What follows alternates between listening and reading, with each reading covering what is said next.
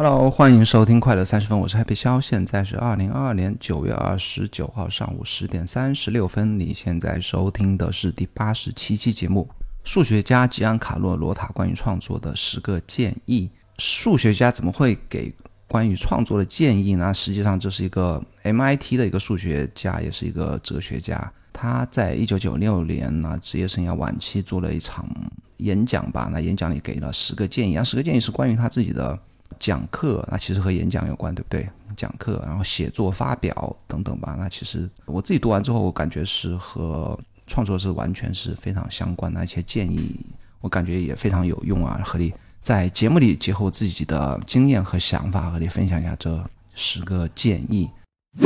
本期播客由有知有行 A P P 赞助。我认为呢，投资是除了健康之外，每个人最应该关注的话题。熟悉我的朋友应该知道，我曾经写过一些关于投资的文章，甚至还做过一期关于定投基金的视频。但这些内容呢都不够专业。如果你想系统学习投资知识，我推荐你使用有知有行 APP。它帮你学习投资知识，而且它不收费，不推荐股票，只从基本知识出发，让你学会投资的底层逻辑。创始人孟岩先生是一位令我十分尊敬的财富知识分享者。你也可以在 Show Notes 里面找到来自孟岩最新值得阅读的好文章以及播客链接。投资最好的时间是十年前，其次是现在。学习投资先看有知有行。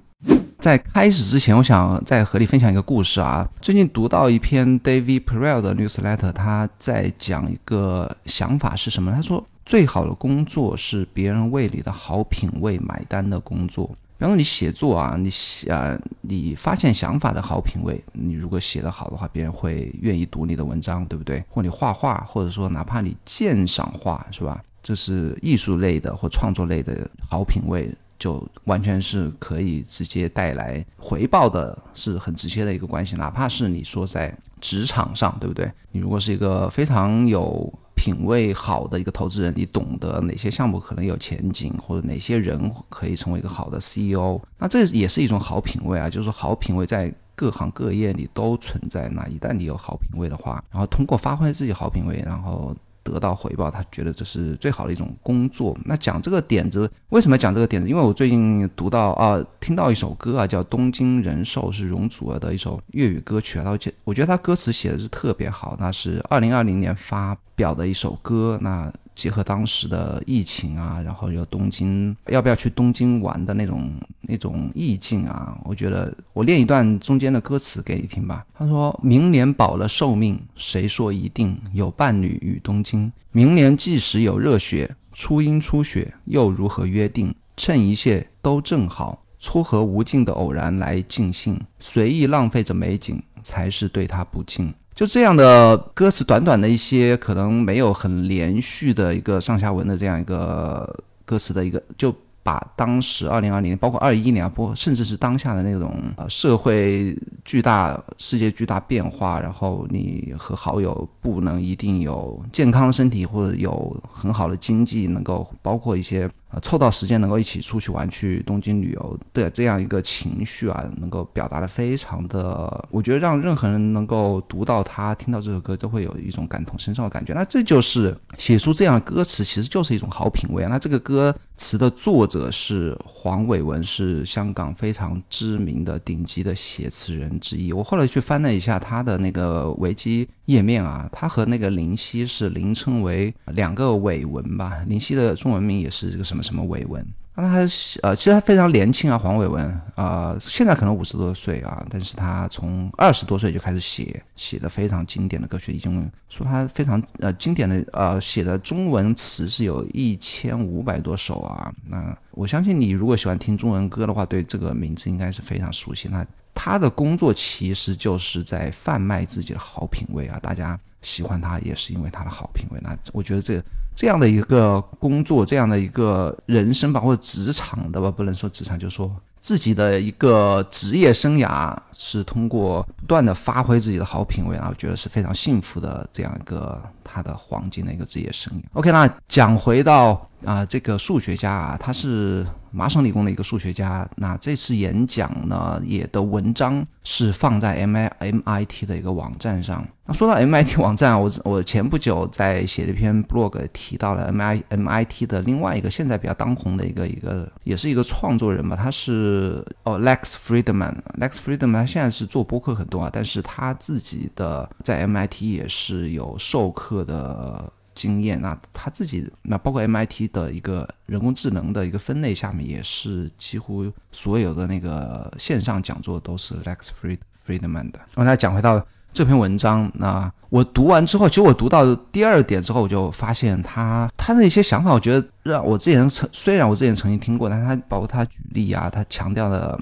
强调的点呢，就让我回味起来又是非常的受用啊！这十个点子啊，前面都是讲课啊，包括讲啊黑板怎么写黑板呐，然后如何发布啊，如何展展示自己啊，如何不要担心过多的担心啊等等啊，我觉得是完全是任何一个作者和创作相关的事情人都可以从中学到不错的、有不错收获的一些十个点嘛，跟你快速的讲一下。那首先第一个点是关于讲课啊，其实也就是关于演讲啊，他分了几个小的想法。比方说，他第一个说，他说每一个演讲都必须只讲一件事情啊，这个就我觉得第一放在第一点的各大类的第一个重要点呢，我觉得是至少在他认为是最重要的事情，那我觉得也是非常重要的。他首先用了黑格尔的一个引用，他说：“黑格尔说，任何经常使用和和这个字啊，就是英语是 and，经常使用和的哲学家不是一个好的哲学家。什么意思呢？就是说。”你要讲一个事情，你就讲这个事情，你不要讲这个事情，同时又和另外一个事情，对不对？讲一个观点就把这个观点讲完就结束了，你这篇文章结束了，这本书就结束了，这篇啊这啊这次演讲就结束了。他接着举例说啊，他说听众就像一群牛，朝着他们被驱赶的方向慢慢移动。如果我们提出一个观点，我们有很大的机会让听众走上正确的方向；如果我们提出几个观点，那么牛就会散落在田野上，听众会失去兴趣。每个人都会回到他们为了来听我们的讲座中而中断的思考中去。我觉得是这个举举的非常的形象啊！你如果只讲一个观点，从头到尾只讲这个观点，那听众就会朝着你这个观点方向走。你如果讲到一半，抛出一个新的观点，讲的后三分又来一个，那么牛就不知道往哪里去了，就整个思路就打断了。然后在你的讲座演讲之后。大家也不知道最后收获了什么。其实我自己一直在写 blog 啊，包括做视频，包括其他内容上，我一直会贯彻这一点啊。但是呢，有时候我自己写推文的时候就会发犯这个毛病啊。比如说，哎，推文第一句和中间讲的是一个观点，然后结尾的时候，我觉得这个观点我自己又延伸到引申到另一个观点去。其实是我想把我自己所想的全部都讲出来，但是如果你放到一个推文里面去，这个观点第一句和第二句的观点就会变得。不那么重要，或者说大家注意力就会分散，这一个这一条推文最后就不会有很好的一个收获，一个一个效果吧，或者一个反馈。而且我写作还有一个毛病啊，也是和他这个想法有关的，就是说对同一个呃事物的描绘，包括对一个概念的描绘啊，经常会使用不同的词。比方说我在 idea 这个词，我经常会用想法，有时候会用同一篇文章里面或同一个段落里面，我都会用想法来代替它，或者是用点子来代替它，或者用思思维方式来。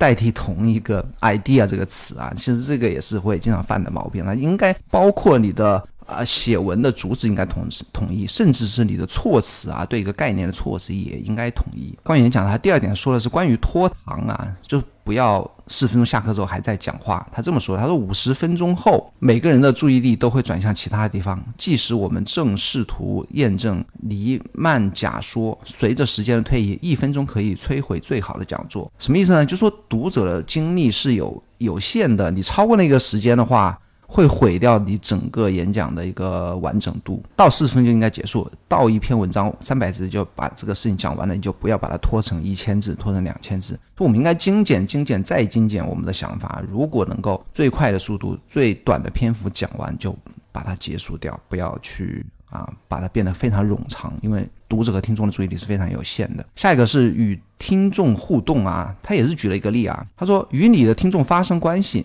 怎么怎么做呢？他说，当你进入演讲厅时，试着在听众中发现一个对你作品比较熟悉的人，哦，你对其作品比较熟悉的人，或者说你认识的人。这个时候你要迅速重新安排你的演讲，以便设法提到这个人的一些工作，这样你就能保证至少有一个人全神贯注的听讲，而且你还能交到一个朋友。演讲中这是一个技巧，其实啊，我们在写作时也是可以用到这个技巧的。怎么办呢？就是我曾经也写过一篇 blog，就说 blog 的标题还是对着一个人，就说你应该只对着一个人写作啊。我其实我那篇 blog 里面举例是一篇呃个关于二战电影的，哦，我不讲那个例子了吧？就我们写作。应该只对着一个人写，什么意思呢？你如果觉得这个事情是你想对自己说的，就对自己说；你如果说想对你生活中碰到的某一个人说，你就只对那个人说。那至少是你可以感动一个人，或至少是你的故事是和一个人有关啊。你如果能够感动一个人，如果能够吸引一个人的注意力，你就至少可以吸引一部分人的注意力，而不是说你。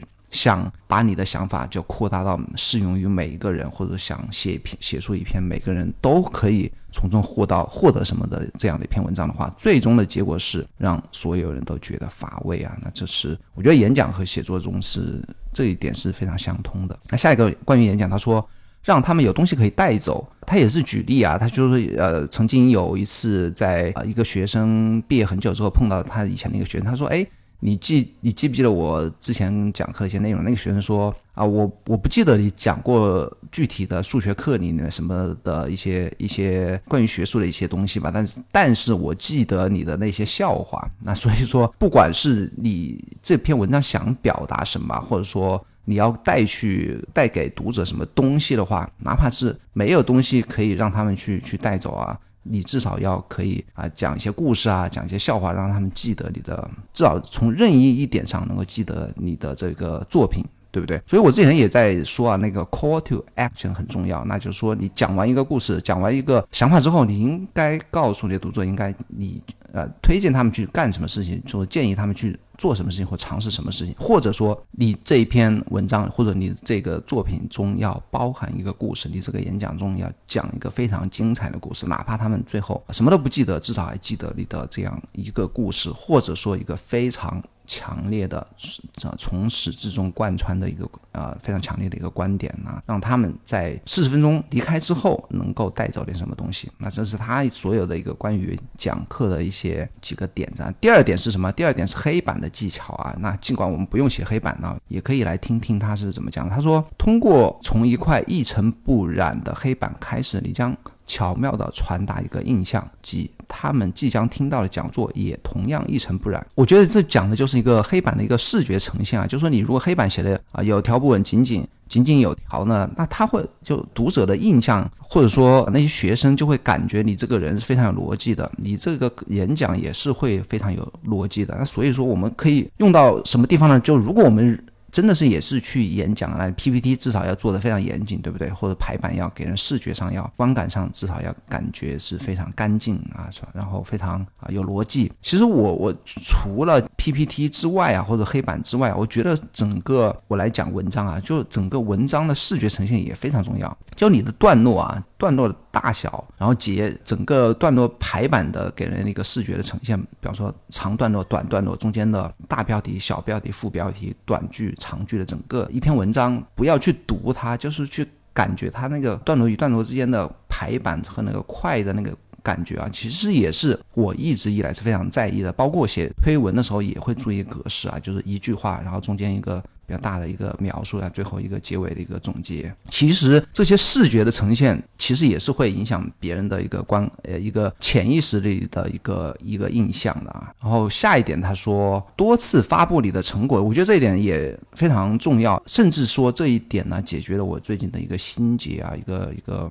自己的一个问题吧。他说，雷兹会在一些不知名的匈牙利杂志上发表一个想法的第一个粗略的版本。几年后，他将向法国学院发送一系列说明，其中进一步阐述了相同的材料。又过了几年，他将发布最终的论文，要么是法语，要么是英语。与弗雷德里克·雷兹一起上课的亚当·科尼科拉尼告诉我，雷兹会年复一年的就同一主题进行演讲。同时冥思苦想要写的最终版本。难怪最后的版本也是完美的。他举他举了其实不止这一个例子，他举了非常多的例子，要多次发布你的成果，什么意思呢？我把后面一段原文也念一下再来讲啊，就说他说，否则人们可能不得不付出的代价是我们的作品。被一个使用不同语言和符号的人重新发现，并且他将正确的声称他是自己的自己发现的，那就什么意思呢？就是说，你如果没有不断的重复，没有把自己的作品覆盖到更多人的话，会有人不管以什么途径发现你同样的想法，然后他们发布出来就变成了他们的成果。当然，我觉得这个。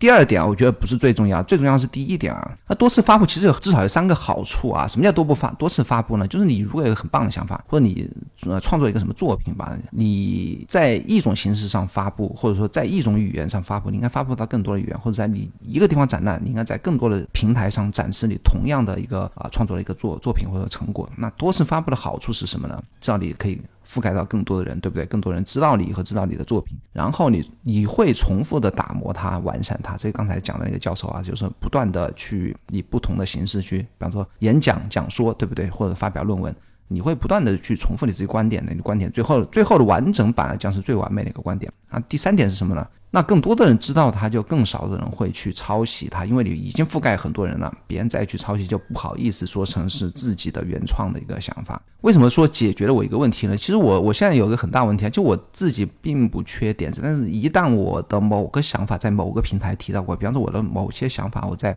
写成过 blog，我就并不太会愿意把它写成推文或写成 newsletter，或者说我某的某一个观点在啊推特上写过，我就有一点不想再重复的再把它写成一个 blog 等等。我觉得啊，我觉得现在觉得啊，其实没必要就说其实同一个想法，你可以以不同的形式来重复。比方说我在播客里为什么不能？讲我已经写过一百一百一十二期律师 letter 里面的那么多想法了，其实我完全都没有讲过自己律师 letter 里面想法。其实是不是可以讲呢？我觉得完全应该可以讲啊！而且你讲的过程，就像我刚才说的，应你你可以有三种好处，对不对？那我们应该怎么做呢？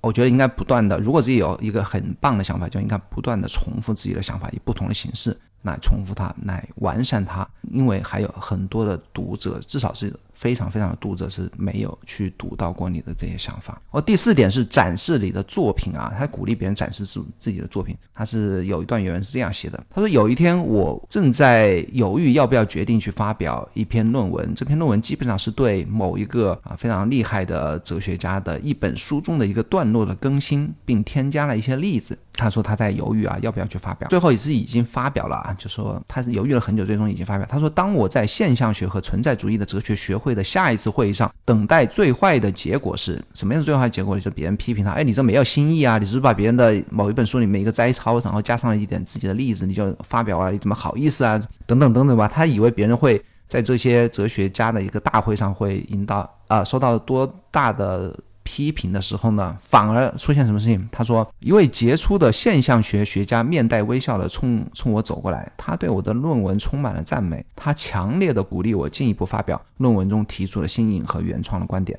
那我的收获是什么呢？不要因为别人说过了，我们就不说了，对不对？其实我们写的，像我自己也要写律师来，包括我做博客，其实我完全就是在讲别人讲过的东西，对不对？把别人的一个一篇文章的十个观点我拿拿过来，然后我自己。自己加一些自己的自己的想法吧，就变成了一个自己的博客。那其实不要因为别人说过，我们就不说了，对不对？我的 blog 其实也是只是啊，分享我引起共鸣的那些想法，有时候会加上自己的一些发生过的自己自身的经历啊，或者自己观察到的一些例子。那只有你说出来，别人才能记住，别人才能知道啊。有时候你读到好的东西，你读到好的想法，你说出来是对。别人是有价值、是有意义的，你就完全应该去把它说出来，应该展示自己的想法，展示自己的作品，通过作品展示自己的想法，哪怕那个想法不是原。其实有多少东西是原创的？其实我我我最近在读原来那些诗文，就通过一个 A P P 叫做西窗竹啊，我读那个很多诗，就古代一些散文吧，从。五代史，或者说更早的那种周周朝的一些无名氏的一些诗啊，就经常会去读那些句子。我就发现，其实自己关于包括关于努力啊，或者关于人生价值啊，或者关于啊创作啊等等方面，包甚至包括写作啊，我的现有的一些想法，其实那几千年之前都老早有人就无数的人重复的说过了。其实没有什么想法一定是原创的，一定是但科学领域我们除外啊。就是说，关于一些哲学类的或者说写作类的，其实没有什什么想法是真的是谁谁谁一定原创的。其实大家这么这么多年，全世界这么多人是吧？早老早有人已经发布过了。那是不是别人讲过的话，你就别人讲过点子就不能讲了，或者不应该讲了？我觉得完全不应该啊，完全没有不应该有这样的啊顾虑。那第五点是什么呢？他说每个数学家都只有几个绝招。原文是这样，他说：但在阅读希尔伯特在不变量理论中引人注目的深刻定理的证明时，令人惊讶地验证了希尔伯特的证明所依赖的是同样的几个技巧。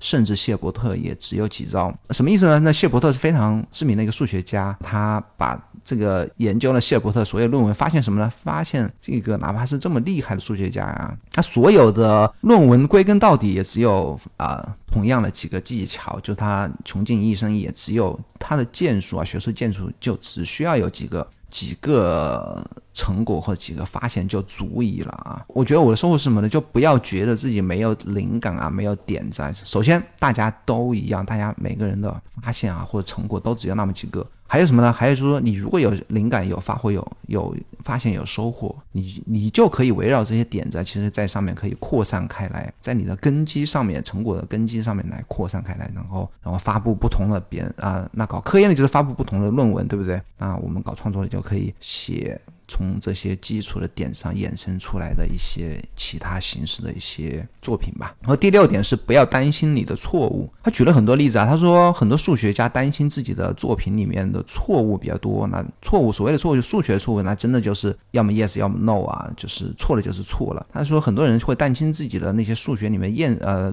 数学错误很多而不敢发表。那实际上经过检查呢，所有的，比方他拿了一个数学家举例啊。就是他那个出版社雇了一个另外一个数学家来全职的，花了两年时间来检查这个数学家的一本著作里面的数学错误。那最后发现什么？发现只有一些微不足道的，根本不影响那些主要的概念的主要发现、主要成果的一些。微不足道的一些错误啊，都是一些无伤大雅的错误。包括作者自己本身啊，就写这个十个建议的这个数学家本身，他自己也有经历，就说啊，自己曾经发表一些论文，老师会担心有些什么大的错误，但是别人检查之后，尽管是的确有些小错误啊，但都是一些无伤大雅的，就是。不会有致命性的破坏理论的一些致命性的错误。然后他是这样说的：，他错误有两种啊，就是有刚才讲的有微不足道的偶然的错误啊。那这种微不足道的偶然错误，它其实对验证理论的稳定性是有帮助的。也就像他说的是微不足道的。还有一种错误是破坏理论的致命性的错误，就是整个逻辑都是错误的，根基上就是错误的。那有这两种，他就是。他就觉得呢，就是微不足道、偶然错误是误啊，不要担心太多啊，就是完全是可以继续就去发表你的作品。那我的收获是什么呢？是啊，没有什么作品真的是完美的，从任何意义上来讲都是完美的，没有这种完美的东西是存在的。也接受自己的作品里面会有漏洞啊，只要不是致命的错误啊，都可以去稍加检验之后、修改之后就可以去发布，不要。不要有完美主义啊！下一个是使用费曼的方法。那费曼其实很多人都提到过，什么费曼的学习法上，比方说要什么向一个三岁孩童解释一个理论，才能代表你真的理解这个理论，等等等等吧。他这里说的一个费曼的方法是另外一个啊，我和你分享一下。他说你必须在脑海里不断的保留一。打你喜欢的问题，一打就是 a dozen 十二个。他说，尽管他们大体上会处于休眠的状态，状态。每当你听到或读到一个新的技巧或新的结果时，就用你的十二个问题中的每一个来测试它，看看它是否有帮助。每隔一段时间就会有一次成功。人们会说，哎，他是怎么做到的？他一定是个天才啊！这个其实和我们创作也非常呃，创作也非常有关关系啊。就是平时你要养成一个收集想法的习惯。什么意思呢？你如果有一些懵懵懂懂的想法，你可以收集起来，就像费曼说的，你收集十二个想法，但你不知道这些想法可以用在什么地方，可以写推文啊，或写 blog 啊，但你收集起来，然后当你遇到一些事情，经历到一些其他的想法，读到过其他的一些书的时候，加入新的信息的时候。你会和你之前已经存下那十二个想法会会有交互啊，会会联想到他们。比方说，我今今天那个播客开始讲的，我先读到一篇 newsletter，对不对？然后我又读到了那个黄黄伟黄伟文的呃那个歌词，呃东京人寿的歌词，对不对？然后我就把这两个想法结合起来，它就是啊一个一个更更具体的一个想法或者一个观点就成型了，对不对？那这个就是费曼的方法，粗略的想法，脑海中。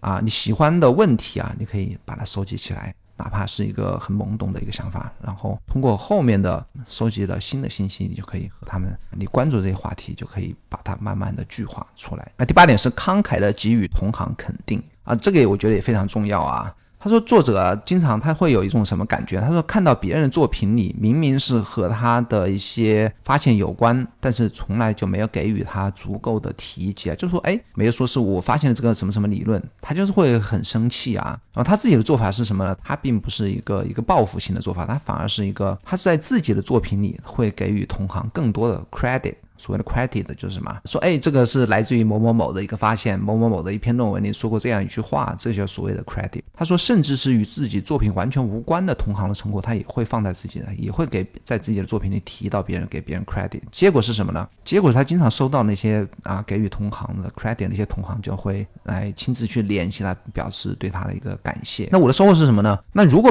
没有别人对自己对你是这样，就会经常会啊推荐你的作品也好。好，是提到你的作品也好呢，你不要因此而抱怨啊！你可以从自己来以身作则，是吧？己所不欲，勿施于人，是不是？别人你不喜欢别人这样做呢，你自己要自己就应该啊，也不要说啊吝啬去推荐别人，就要那更多的提及别人优秀的作品。哦，第九点是什么呢？写足够长的介绍，这一点也非常的重要啊。他这么所谓的介绍是 introduction。我就拿我的 newsletter 来讲吧。其实我，你如果有去读我的 newsletter 的话，就我每次有非常认真的去写我的 introduction。OK，我先讲一下原文啊。他说，人们很少，这是我自己写的，人们很少读完你的文章，所以一个一个长长的导言啊，总结这个主题的历史。让每个人都得到应有的回报啊，也许是一种论述的方方式，诱导性的概述论文的内容，会在一定的程度上为我们读得赢得一些读者。什么意思呢？其实读者啊，他很少有人去完整的，特别是你比较长的一个论文呢，很少有人完整的从。第一行读到最后一行，如果你把这个导言写的非常清晰，告诉他这篇论文是讲了什么，然后再加上什么，加上一些总结，加上一些 TOC 啊，Table of Content。说到 TOC 呢，他的这篇。啊，十个建议就做的非常棒啊，包括 introduction 他做的非常棒，他会告诉这篇文章的一些背景，然后讲了什么，然后给一个 table of content。我给的链接里面读一下他这篇原文，他的 introduction 是怎么写的。那我自己写是我的律师 letter 也会给去给那个 TOC 啊，叫 table of content。所谓的 table of content 就是一个清单。比方我这篇律师 letter 里面我讲五个故事，我就会把这五个故事把它作为一个什么 bullet point，就是前面加一个点，然后会列下这些。故事的一个标题，在在还没有进入主要内容之前呢，我就会写下这些东西。甚至我会写什么呢？我会写你读完这篇 newsletter 会需要三分二十五秒。当然，这个二十五秒是我自己杜撰的，三分钟也是我杜撰的。可能别人读的久的话，会花十分钟、十五分钟也不一定啊。但是，就给大家一个一大概的一个概念，就是说读完你这篇文章需要多长时间。这我觉得这是一个这是一个经验之谈啊。然后。经验之谈落到我自己的经验呢，我觉得也是一个很好的重合，而且我自己也是这样做的，也我也推荐你去这样做啊。如果写一篇非常长的东西呢，最好是写个很好的 introduction，然后给出 table。第十点啊，第十点他说准备好变老啊，他自己在讲这篇啊讲给这个演讲的时候，其实已经变老了。他什么是什么叫变老了？他这样说的啊。他说：“你必须认识到，在达到一定年龄后，你不再被视为一个人，你变成了一个机构 （institution），你被以机构的方式对待。什么叫机构呢？机构就是说，你变成了一个符号。什么叫符号呢？”就说你是一个权威，你这个行业的一个泰斗，你是学校的一个老教授啊，你就不是一个会犯错的人了。你在那个地方有一定的地位了，你就变成一个变一个我刚才讲了一个 icon 的一个 symbol，你被期望表现的像一个年代久远的家具、一个建筑地标或者一个纪念品啊，这是他原文啊，什么意思呢？就是说，当你在这个年纪啊，你写的好的时候呢？人们认为是理所当当然的，因为你已经成为了一个泰斗，对不对？当你写的不好的时候，人们会说：“你看，这是个老古董，写的东西都是一些腐朽不堪的一些陈词滥调，对不对？”所以说，他在这个年纪就会有这样的困扰。你说什么，别人都觉得啊是应该的，或说的不好，别人就说：“哎，你是个你是一个老古董，对不对？”他的给的建议是什么？啊，享受已经变成机构这件事情吧，接受这件事情啊，啊，享受这件事情。OK，那这就是他的十个建议，我觉得对我来讲是非常收获，希望你能够也从中能够得到共鸣吧。我觉得还是有一些非常实用的啊，我觉得除了最后一条。前面每一条，我觉得都是非常实用的一些建议。OK，那讲一下我的一周啊，我最近一周应该是没有写 blog 吧，可能写了一两篇，应该是没有写。为为什么原因呢？其实我可能是找借口，也可能不是啊。我跟你讲一下原因啊。我我看了一部电影啊，我在推特上分享这部电影叫《仇念》，它是那个办公室美美剧非常火的那个美剧《办公室 Office》里面的一个演员叫 Ryan 啊，角色叫 Ryan。那这个人他自导自演的一篇啊一个电影，他讲的是什么呢？我我这里不会是剧透啊，因为我讲了情节和不算不算是剧透啊。他讲一一个美国的一个专栏作家或者说播客主啊，他。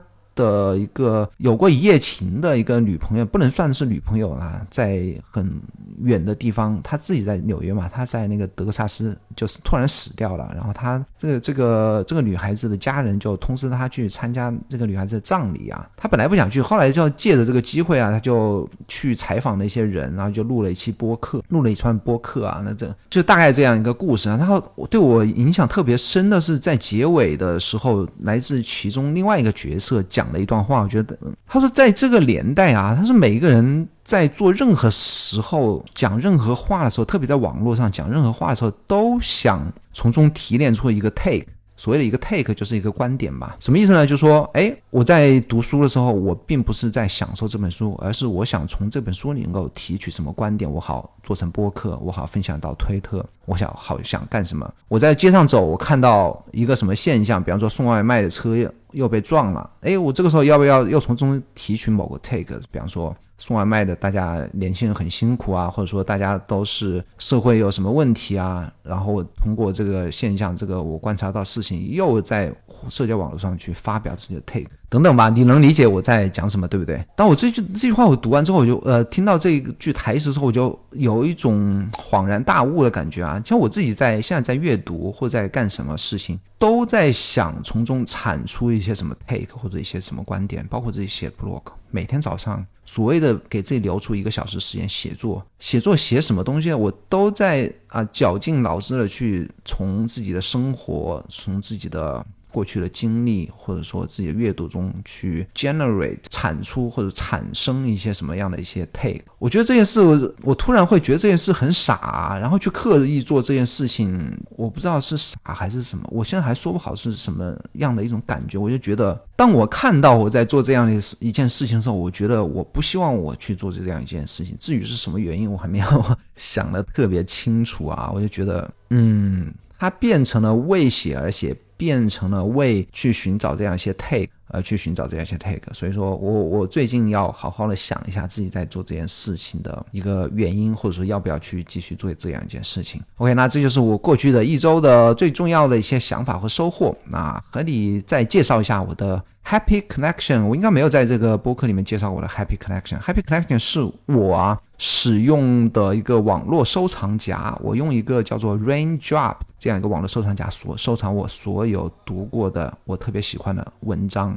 那这个收藏夹里面已经收藏了三千多篇文章，我所有的 Newsletter、我的 Blog、我的播客，从里面的想法都来自于我收藏的这些文章、书、播客以及。一些推特推文吧，啊，换句话讲，就是我把我啊从互联网上读到有价值、有趣的想法，全部收藏在这一个收藏夹里面。那这个收藏夹是可以让你通过 RSS 订阅或者直接去网站上去看的啊。那所以说我把这个这些内容呢，这这个收藏夹就通过一个叫做 Happy Connection 来分享给你。包括我用 Matter 这个软件在啊所有网页或者文章上的一些标注啊，也可以通过这个 Happy Connection 啊来分享给你。那 Happy Connection 是一个付费项目，你可以去我的播客的，我会给出链接，你可以去看一下，了解一下是否有兴趣来购买。OK，那如果你喜欢这个节目的话，请帮我在苹果播客或者 Spotify 来点击订阅，并给出五星好评，留下你的留言，我会念出每一条你的留言。或者去小宇宙关注我，然后留下你的评论，我也会及时的回复你的问题。你还应该订阅可乐周报，你在